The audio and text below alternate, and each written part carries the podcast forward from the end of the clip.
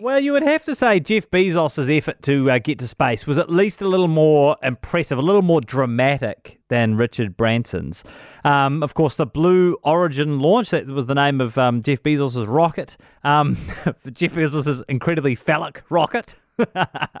um, was um, you know blasted to space in what a mission that lasted all of 11 minutes in Texas this week, just a week or so after Richard Branson went up on his uh, Virgin Galactic flight.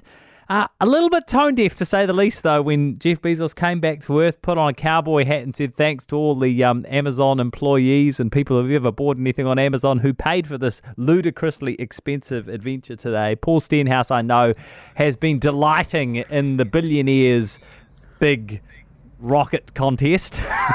yes, yes. And, I've it's with us this and morning, financially contributing too, apparently. Yeah, yeah. I just thought it was um, astonishingly tone deaf.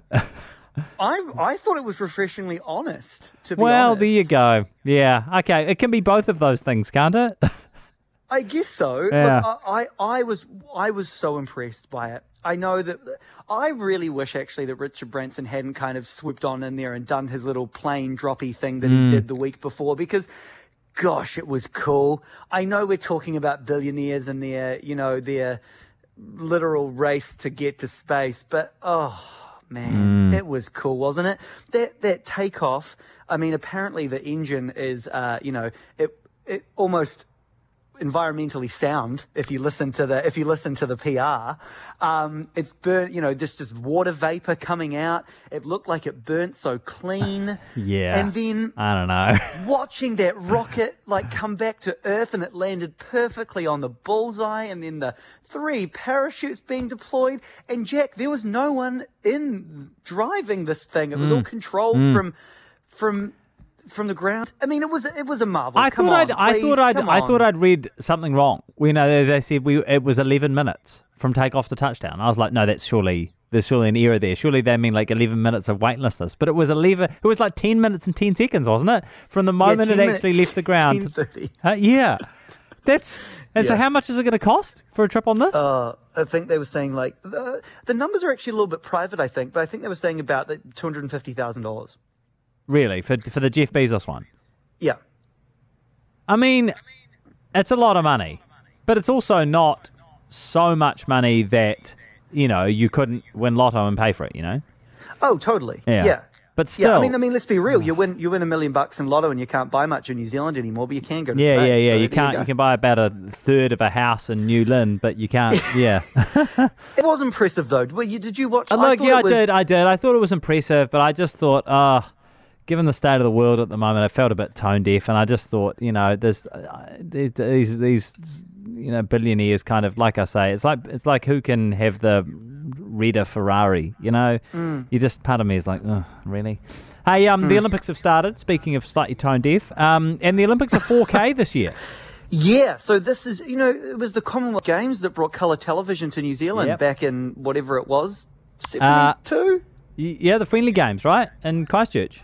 Yeah, Yeah. Um, yeah. My mum, my mum yeah. talks about that very fondly. Yeah. Um, and uh, so yeah, no, they they use Was it these big 74? events. Was it 74? 74 I feel like it was 74. Yeah. Anyway, sorry. Yeah.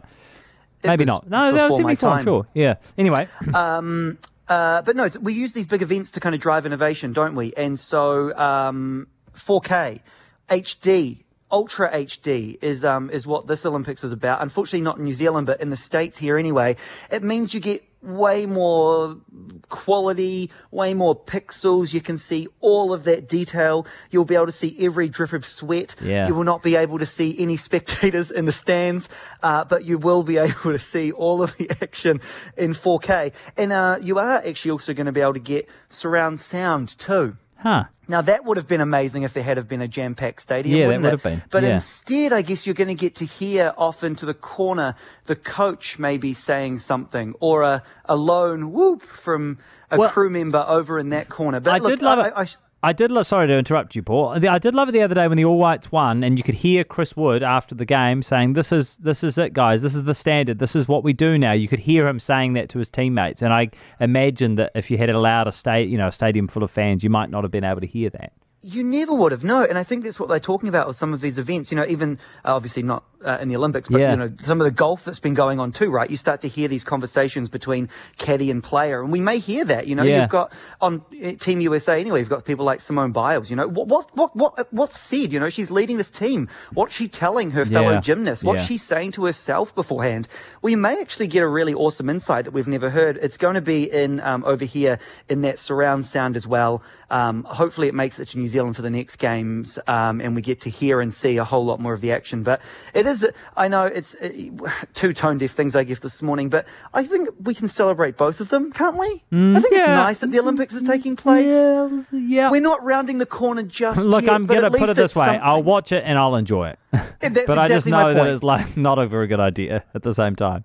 Yeah. Um. Let's get the oh, world together. Yeah. Yeah. Too right. Thanks, Paul.